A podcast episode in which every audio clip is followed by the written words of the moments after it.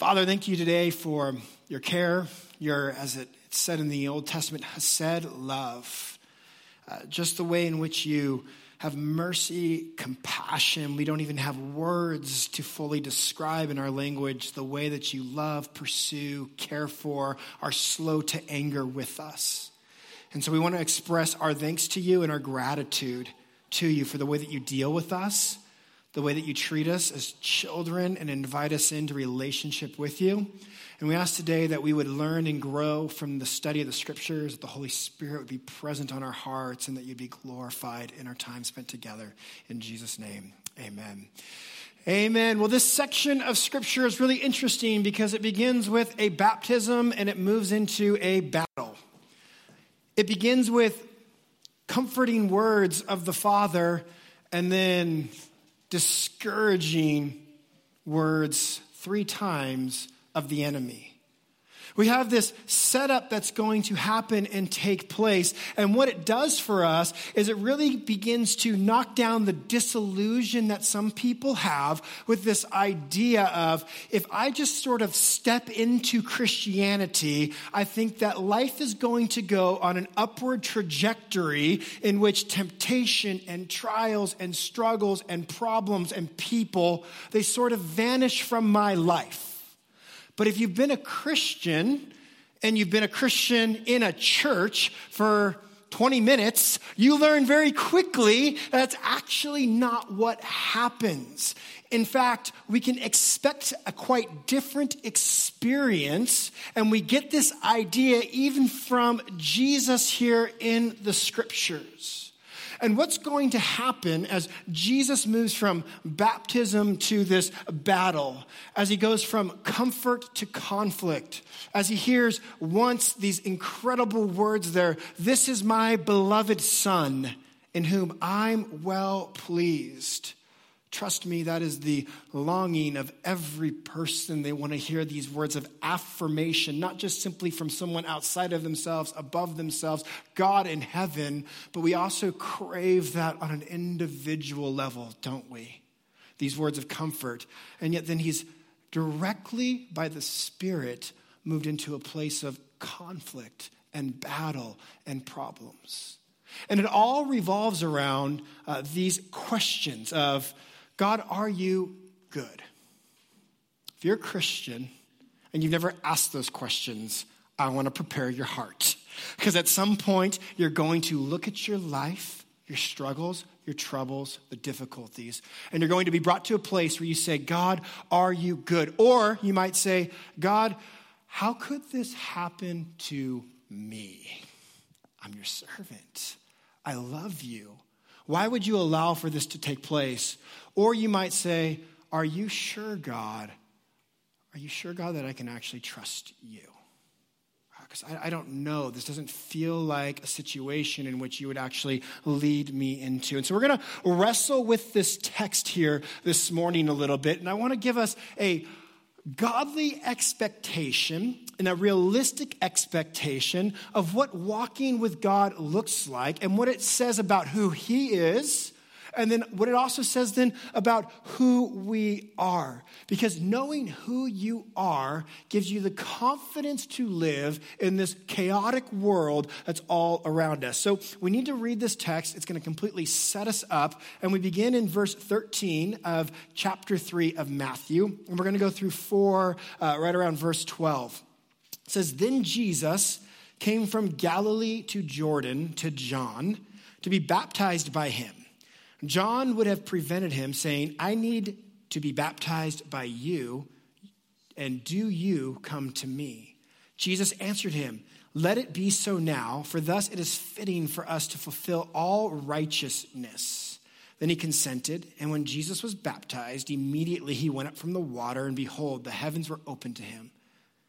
Listen, there's a lot that I wanted to talk about on baptism in here and Jesus being baptized. We're not going to be able to get into all of that today. So if you have questions, come and talk to myself or Michael later. But this is Jesus identifying with this mission. And here's the important phrase that I want us to cling on to in all of this. The heavens were open to him. He saw the Spirit of God descending like a dove, and coming to rest on him. And behold, a voice from heaven said, "This is my beloved Son, with whom I am well pleased." Then, chapter four, verse one, Jesus was led up by the Spirit into the wilderness to be tempted by the devil.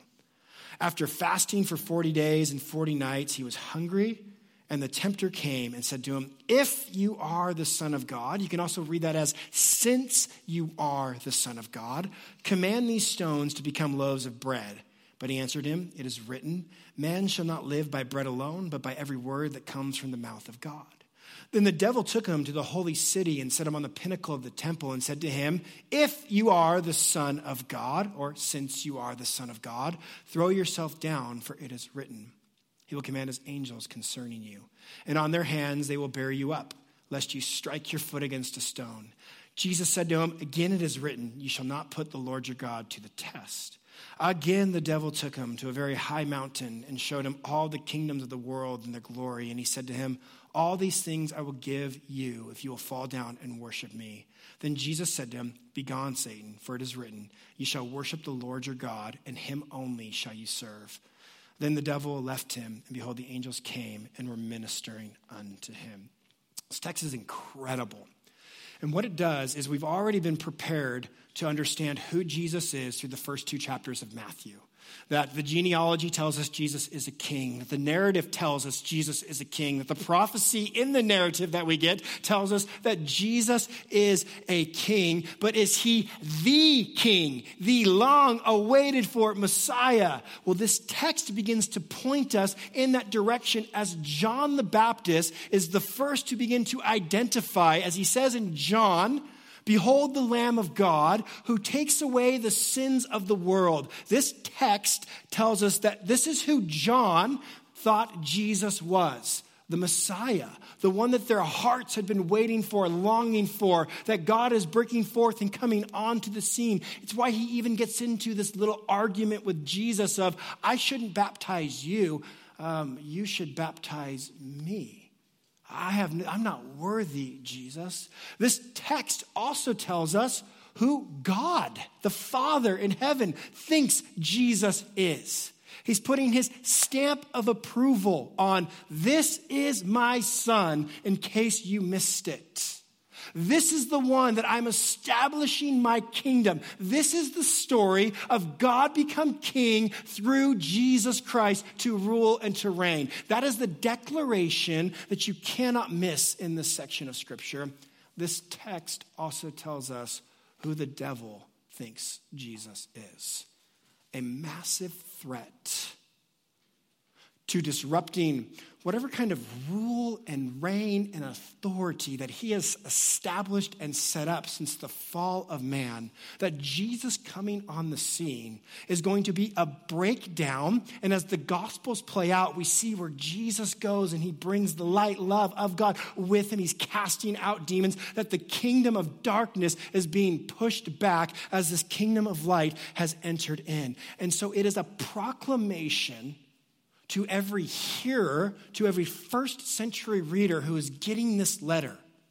I know that we look back on this with a loaded context, and we've heard the stories, whether you grew up in church or not. There may be some concept of who this Jesus is. For them, they're wondering, looking, is it real? Who affirms this? Who puts their stamp on this? Well, the people around Jesus, the Father, as well as the devil here, is saying, uh, Uh, my kingdom is at threat.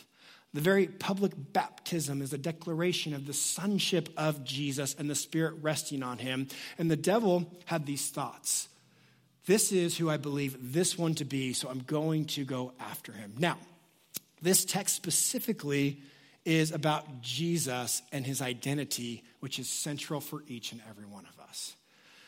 Okay, who's ever gone through Mark one, Matthew three, or Luke three and four in a study? The text always, always, always, to, I would say, some degree, even in times past when I've taught on it, really focuses on the blueprint for how you to beat sin, right? It's like, hey, sin's not good. It's causing you to invert on yourself, self-destruct. It's problematic for your lives. It's a disruption into the world around you. It has a ripple effect. So when temptation comes your way to cheat, lie, steal, lust, get, use power in absurd, horrible, awful ways, here is sort of the blueprint in which we combat or battle sin. Now, this text certainly isn't less than sharing that with us, but it's so much more. It's actually part, and it's so significant, of the arching biblical story from Genesis to Revelation. It is a setup with so many familiar themes to all of us. Like, how long was Noah on the waters for? forty days?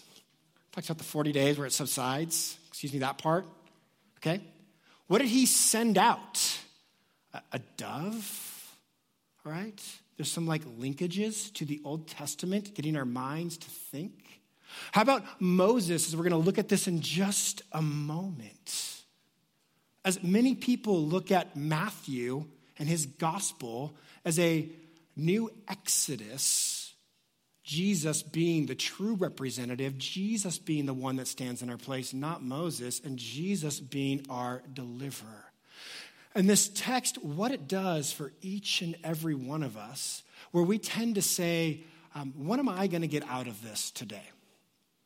Look, that's how many Christians approach their Bible. What am I going to get out of this today?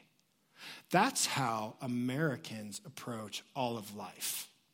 What am I going to get out of going over to your house? What am I going to get out of giving up of my time? What am I going to get? And this is the context in which we've trained our brains to think of, if I invest, what am I going to get out of it? When what this text is primarily doing is it's about who God is and establishes who Christ is, which then it will impact how we think, act, live, behave. Trust me on that. But if we move too quickly past looking at Jesus, we miss something incredibly significant that I think is going to encourage each and every one of our hearts.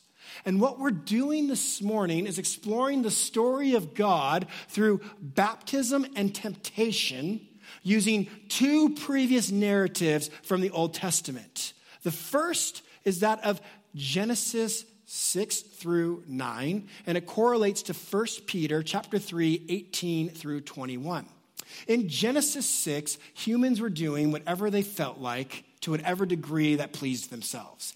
Everybody was acting wickedly, is what we're told in the narrative that is recorded for each and every one of us. So God sends this flood, and there is Noah, and then there are the eight, his wife and sons and daughter-in-laws, who are passed safely through this horrific scene. Now, in First Peter three, it says, eight persons were brought safely through the water, baptism, which corresponds to this.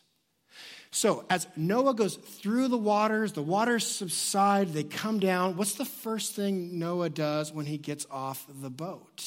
He's in this new region, new area, but he makes covenant with God, which is incredible. He sacrifices, and God comes and covenants with him and says, here is what I want you to do. We get a reissuing of the biblical mandate to be fruitful, to multiply. And it's sort of this do-over.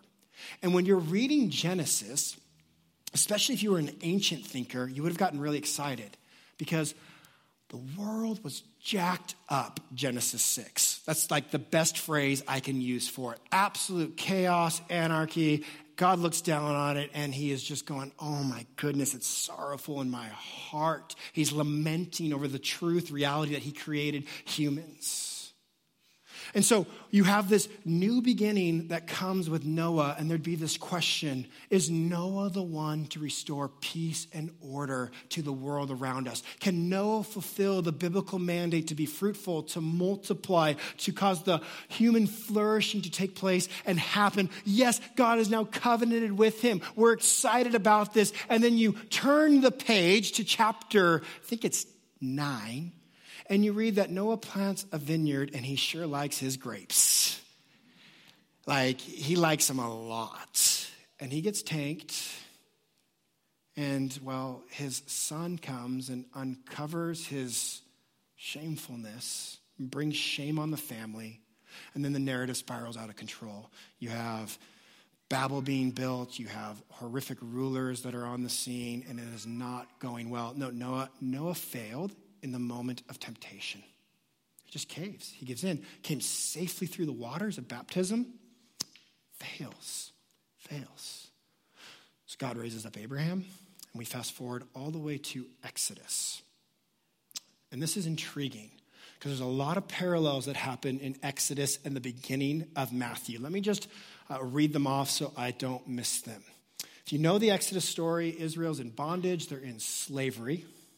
There's a taskmaster, and there's Pharaoh, and he thinks he's God.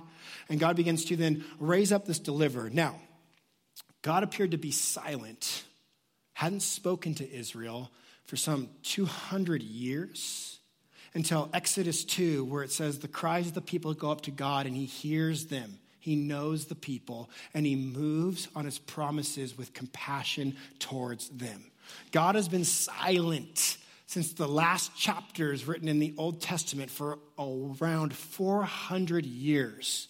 And all of a sudden, God appears and speaks through the angel Gabriel, Mary, you're going to have a son. Cool. What happens? In both situations, a deliverer, a savior to some degree, is born.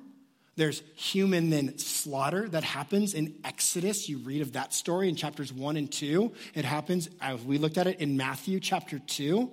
Both Jesus and Moses spend time in Egypt. Both the heroes then return and come on the scene. Just as Moses led the people through the Red Sea in baptism, so too, Jesus is coming through the water of baptism only to be what? On the other side and in a wilderness where there's going to be temptation, where there's going to be trial. Then Moses moves to giving the law on Mount Sinai. Guess what? In a few weeks, Jesus moves into giving the Sermon on the Mount in Matthew chapter five. Then you have this moment with Jesus later on where he's transfigured all of him. Moses went up, I was reading it this morning in Exodus, on the mountain, and he had spent time with God, and Joshua was next to him. Joshua wasn't in it with him, but his face shines, just his face, has to veil it. Also, this is intriguing, in Exodus chapter thirty-two, after the Israelites' golden calf situation, Moses tries to offer himself as a sacrifice for the people. God refuses and rejects it, but it is Jesus who truly gives himself for the people. See, what this setup is doing as we begin to understand the overarching theme of the Bible is there's these heroes or perceived heroes that raise up in the Old Testament. And each and every time we have this thought process of this is who our deliverer is finally going to be. But Moses, Moses, he doesn't even need the devil to cause him to be tempted to sin. He just needs angry, grumpy, complaining people. Trust me, road trip with four young children, and you might sin, all right? You might speed. You might feed them some extra sugar, right? You, you might do some things you wouldn't normally do when you've got some grumpy, complaining people around you. Uh, how about Abraham? He just needed disappointment, discouragement, letdown, and the hot handmaiden he picked up from Egypt. And all of a sudden, he is, in the moment of temptation, failing. Or, or David, a man filled with pride as he numbered the people, and let's not even get into his murderous actions with Bathsheba's husband. We have all of these narratives of perceived heroes that we think are going to bring in the kingdom of God, and time and time again, they fail. So what happens? Here's Jesus. He's come through the waters of baptism, and immediately the Holy Spirit, the same Spirit that fills you, that fills me, the Spirit moves him in to testing, to trial. The Spirit doesn't test him, but takes him to the place of the wilderness in which the devil is waiting to tempt him. Now, this is very reminiscent. I just want to help you with some biblical imagery of Genesis one, two, and three. Just like they're Eve alone with the devil, maybe Adam feed off. I don't fully know. We don't actually understand everything in that. But the devil comes to her in this beautiful, lush garden and tempts her with, God is withholding something good from you. Jesus, drawn away alone in a wilderness, is now tempted, doing the same thing, twisting the words of God, giving this temptation that there's a better way outside of God's way, and planting the idea of suspiciousness of God in their minds and hearts. Because of caricatures, we are trained to think of temptation being just something outright and just in front of us, something very vivid. Uh, maybe like when you happened to show up here and there was a photo shoot going on in front of Grace and Hammer Pizza, if you were here that day, all right? And it was not a sight that Christians are used to on a Sunday morning, right? And that's like our idea of, we'll leave it at that, of temptation. But when does temptation actually begin? It's planting a deceptive idea into your mind. It's beginning an argument with God. Is your commandment really that good? Are you that good? Because the world says there's a lot of better ways to get what I want. And if I follow after that, there's a quicker route to achieving the good life for me. That's what we're tempted in. And so there's going to be this hint of this in here. If you are the Son of God, since you are the Son of God, Jesus, you should not be hungry. Oh, you should then throw yourself off this cliff and watch his provision miraculously take care of you. Because you are the Son of God, this is what you should do. And we see how Jesus is going to respond in this in a moment. But what does Jesus take into the wilderness with him? He's not a Ghostbuster with a demon-sucking backpack. He doesn't come with a bat to beat the devil over the head. I've seen some very charismatic Christians show up to some very weird events with some imagery like that. Strange stuff. What does he come with? He comes with a sense of identity that was just spoken over him. You are my Son, in whom I'm well pleased. Now, I don't want to give away the big surprise at the end. But I'm gonna, as you think about this, what has God equipped you with when you walk in to temptation? Identity. This is who you are. And because this is who you are, this is how you respond. It's not a list that we pull out of our back pocket. Oh, check that verse, check that verse, check that verse. But it's this idea of when I know who I am, when I've heard these words that God is pleased, that God loves me, that I am his child, it radically reframes how I come into situations of temptation. And what happens is it comes to this moment of, can I trust you in that moment that you're going to be good? So I don't want to, because I know this story is so familiar to us, to lose the tension of what this passage means. This is truly a heavyweight title fight to some degree of, is Jesus going to be like all of those before him? Like a David, when sin comes his way, when he's tempted that he caves? Like Noah, like Moses. Moses struck the rock and he was angry with the people. Or is Jesus truly going to be the one that says, I'm not going to circumvent the way of God. I'm not going to go outside of his provision. I'm not going to go around his way and assume I know the best way. Am I going to simply trust and honor the fact that God is going to be faithful in my life? And where Satan comes at him in this first way is, you've been fasting for forty days. I'm lucky to fast for six hours, and I'm hungry and starving. forty days Jesus has fasted. The fast is over. And he comes to him, not with sex, not with lust. He says, you should have some bread. Is bread bad? No. Is bread bad? No, no. I mean, if you're gluten intolerant, maybe. But bread is good. Bread is delicious. And it's kind of an intriguing way that this tempter comes. But what he's coming at with is this question of God's provision and God's care. Because since you're the Son of God, why are you famished? Why are you hungry? Let me put this on you. If you're a follower of Jesus, you are a child of God. Why is life really hard right now? Doesn't he love you?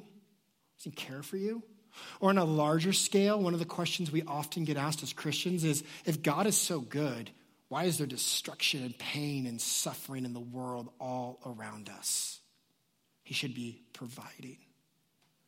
And often in the large scale, we have some apologetic reasoning that we can give behind it. But what I have found, most of our problems with God are not intellectual, they're personal. And it isn't until personally that we wrestle with the goodness of God, because our lives are falling apart, our banks are falling apart, our marriages are falling apart, our children are falling apart. That's when we begin to go, are you good? When we're finally in a place of need, we ask God, are you good? We question his identity because we've questioned our identity.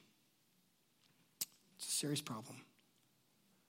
I teach on identity a lot at this church because I think it is the primary way when we understand who we are. It then influences how we live and how we understand and relate to God as children. It causes us then to lean into and trust in that.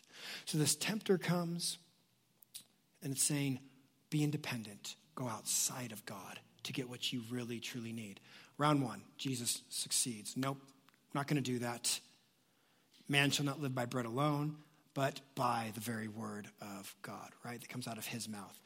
Temptation number two, test God's care. A lot of people take you to the Psalm where it talks about that the Messiah's body, it wouldn't, shouldn't be bruised. He could jump off the pinnacle. So Satan kind of reenacts this and begins to twist the words of God in this section. And what's being prompted here, what's being challenged here is testing God's care for your life. God's care for your life. Does God really care about you? Does God really love you? I know you believe that. I know you think that. Why don't you go ahead and put yourself in harm's way, Jesus? And if you put yourself in harm's way, then you can really know if God loves you. Does Jesus need to do that? No. Why? Because he just had affirmation from the Father. Do you, do I really need to do that? No, because there's affirmation written all over the scriptures of your identity and who you clearly are as a child of God. That's why we sing about it, celebrate it, revel in it because of what God has done for us. The third thing here is talking about obedience and this whole idea of, will you be obedient to the Father, or will you circumvent his ways, and will you try to bring in salvation on your own terms? See, there's this thought process that obedience is limiting. This is prevalent today, whereas disobedience is actually liberating. Obedience to God can feel so constrictive and wrapped around us. And why can't we be sexually free like everybody else, or determine for ourselves gender? And let's just pick on that for that one second because it's so pushed in our face today. Why does God say to be generous when it feels so much better to get and to have and to create and to make mine? Why? It's so restrictive, you Christians. How dare you think along those terms and put some parameters around the good life, whereas disobedience can feel so liberating. Be free is the message of disobedience. Don't listen or have any authoritative figure in your life. That is destructive, and it's a broken system, and it brings in chaos and anarchy in our own personal lives as well as our culture. So here's Jesus tempted with this. Go around the cross and get the kingdom of the world now. And he says, no, no, no. This is incredible because it sets the stage for every other moment throughout Jesus' life when there's obviously going to be temptations, though the Bible doesn't describe it as that, ways in which he could react, respond in ways that would bring destruction around him. And yet he continues to choose. He continues to say, I'm going to be obedient to the Father. Now, quickly, some reflections for us, because I'm not going to turn this into two. Here, here's what I want us to think about. In this passage, you and I learn about the ine- inevitability of temptation. There is, for some, this idea that if I just become a follower of Jesus, then I won't be tempted anymore. Or if I am tempted, what's wrong with me? If I have lustful thoughts, if I have greed in me, if there's envy, if there's jealousy, if I have these feelings and emotions, what's wrong with me? Why is this happening to me? And there can be this question with, Is it right that I'm tempted? And here we see Jesus, who is filled with the Holy Spirit, led to the wilderness in which Jesus is tempted, so perfectly filled, so wonderfully obedient, and there is temptation that comes his way. Do not be surprised, Christians, when you are tempted. Temptation allows for us, though, to flex some spiritual muscle, to grow, to say no, because we're under the power, the influence, the guidance of the Holy Spirit, and we're saying yes to what we truly believe is the good life in Jesus Christ, not to, I think this way will be a better way, which in the end, it leads to destruction. That's what's being declared here. Temptation is a way of getting off the path that God has for us. Now, it might just be, as a Christian, a brief stop, because when we sin, he is faithful to forgive us. But temptation is like traveling down ninety-seven, and there's not a lot of passing lanes. And you pass, in the next hour, twenty truckers, and then your kid has to pee. And you look behind you, and you're like, I worked an hour to pass all of those guys. And the moment I turn into there, all y'all are gonna have to go to the bathroom and to the dog, and we're gonna need a snack, and now I'm gonna be behind twenty-five trucks. And what happens? Temptation delays. It's a setback. It's a disturbance. So too, on this Christian life, on this Christian walk, following Jesus, when we say yes to sin, disobedience, rebellion, it's going to then invert on us and cause some destruction. It's going to cause some identity crisis. It's going to cause some confusion of, God, do you love, do you still love me? And, and yet, God is still gracious, as we read in the psalm today. He is still merciful. He is compassionate. Do you know you don't see God get angry in the scriptures until when? Not Genesis. It's the middle of Exodus when his covenant people sin against him. It's the first time you read of God being angry, right? And he's angry because they've broken covenant with him. God is slow to anger. He is gracious. He is compassionate. Temptation, what the enemy wants to do is derail your life. And what happens when we begin to entertain this idea of temptation is truly us saying, God, I just don't think your way is very good. Lots I'd like to say. We can talk later about it. Number two, we learn about the nature of temptation in this. The whole idea, the whole premise is, since you are the child of God, Jesus, or if you are a child of God, if you are his son, then you shouldn't suffer. You shouldn't have problems. You shouldn't have pains.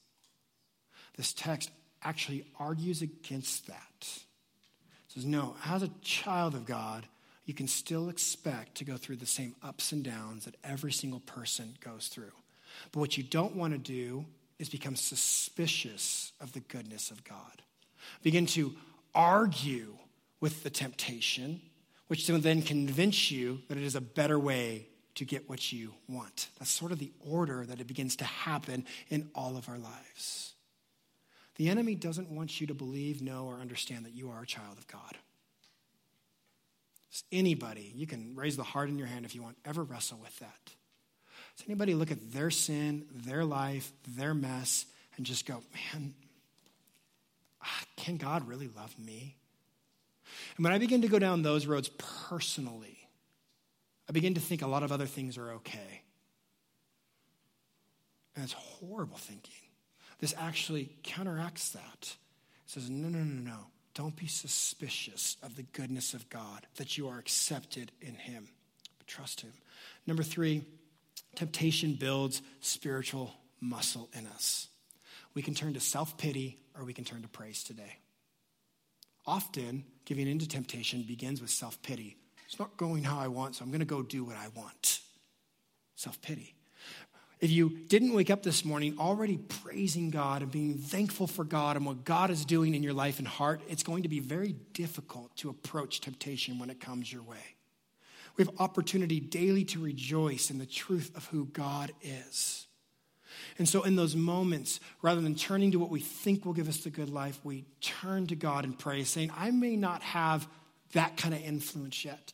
I may not have that kind of wealth, or I may never have that kind of wealth or prominence, but I'll tell you what, in spite of that, God continues to be good in my life, and I will praise him as Father, as God, as Lord. I like what Tim Keller says about this idea of self-pity. He says, self-pity is a refusal to be grateful, a refusal to look at all of the things of God has done and all the things he has given. Self-pity is, Jesus, you're hungry, you don't have bread, go feed yourself. And he could have easily went, yep, that's right, woe is me, poor me. Rather, he quotes and turns to Scripture. No, this is what Scripture says. This is sim- this is who I am as well. It's who I am. Finally, as we finish out this morning, what do you carry into the battle of temptation? Listen, temptation is going to, as we, if we succumb to it, give in to it, derail, set back, I think, some of the good stuff that God does have intended and planned for us, and we can confess our sin and we start walking right with him. But the question is, is how do we get to a place where even when temptation comes, we're able to say, no, I don't need that. We don't entertain the suspicious thoughts questioning God's goodness. That means we have to continually remind ourselves, as we read two weeks ago in the Psalm, of the goodness of God. I think that's why it's so important Christians get together and encourage one another while it is yet today, so we don't harden our hearts. God's words, not mine, Hebrews. These things are important in flexing that muscle. These things are important in building it up. So when we are tempted, we're able to say yes to God, no to this, because I know who I am. I am your child. And if I'm your child, it means I don't have this thing that I want yet, because you have not granted, given, or allowed for me to have it yet. As a parent, I'm an imperfect parent. And as even an imperfect parent, there are things that are great and good that my kids want and desire that I withhold from them and say, no, not now. You're not old enough, or you shouldn't have that. And they may go, but why, Daddy? Why? I want that thing now, because I know it will destroy you. And a lot of us are really challenged in this, because there's a lot of good neutral things in this world that we can use for his purposes. There is things like marriage and sex and children and money, and we can go down the list of great things, and we can look at others and say, I don't have that. Why, God? Why, God? Why, God? I'm going to go ahead and get it on my terms. And inevitably, it'll bring self-destruction into your life, rather than saying, God, I'm going to wait on you for this. What if it doesn't come? Well, as a Christian, this is not the only life you get. This is not the only family you get. This is not the only money you get. This is not the only home you get. There is an age to come, and I think all of our hearts are groaning for that more and more daily as we see the turmoil and chaos going on in society around us. When you're tempted about God's provision, about his care, or about his way, you fight with identity. Yes, that means you'll turn to Scripture. Yes, that means you'll grab a brother or sister and you'll pray. But you do those things because you know who you are. Do you know who you are? The devil wants you to wrestle with your identity. The Scripture is very clear on who that is that he says you are. So, as we part and begin to worship God, I want you to approach your day, your week, this time of worship. I'm a child. I want you to approach those moments of temptation as, because I'm a child, this is how I respond to temptation. God will care for me. God will watch out for me. I can trust him in that. Let's pray. God, thank you for this truth and reality that I struggle with, and I can easily and readily admit that. I know the allurement to temptation often comes because I forget who I am in you and thinking I need something or desire something. I just confess that to you openly, God, and I pray that this church would respond in similar ways of confession and repentance where, where we failed. May we also, though, embrace the truth and the reality that we are children and that you've lovingly forgiven us. Given yourself for us. This narrative tells us you're the hero that we've been long waiting for, and that when temptation came, you didn't give in, and that we can trust you, believe you, and that you've washed us clean. So God, go before us. Open eyes today for people who didn't grasp this, understand this, who try to fight temptation with all their might and all their strength and all their power and feel so insufficient to do so. Empower them with the reality that they're your children, and it's from that position that we live our life. We walk in you. Amen.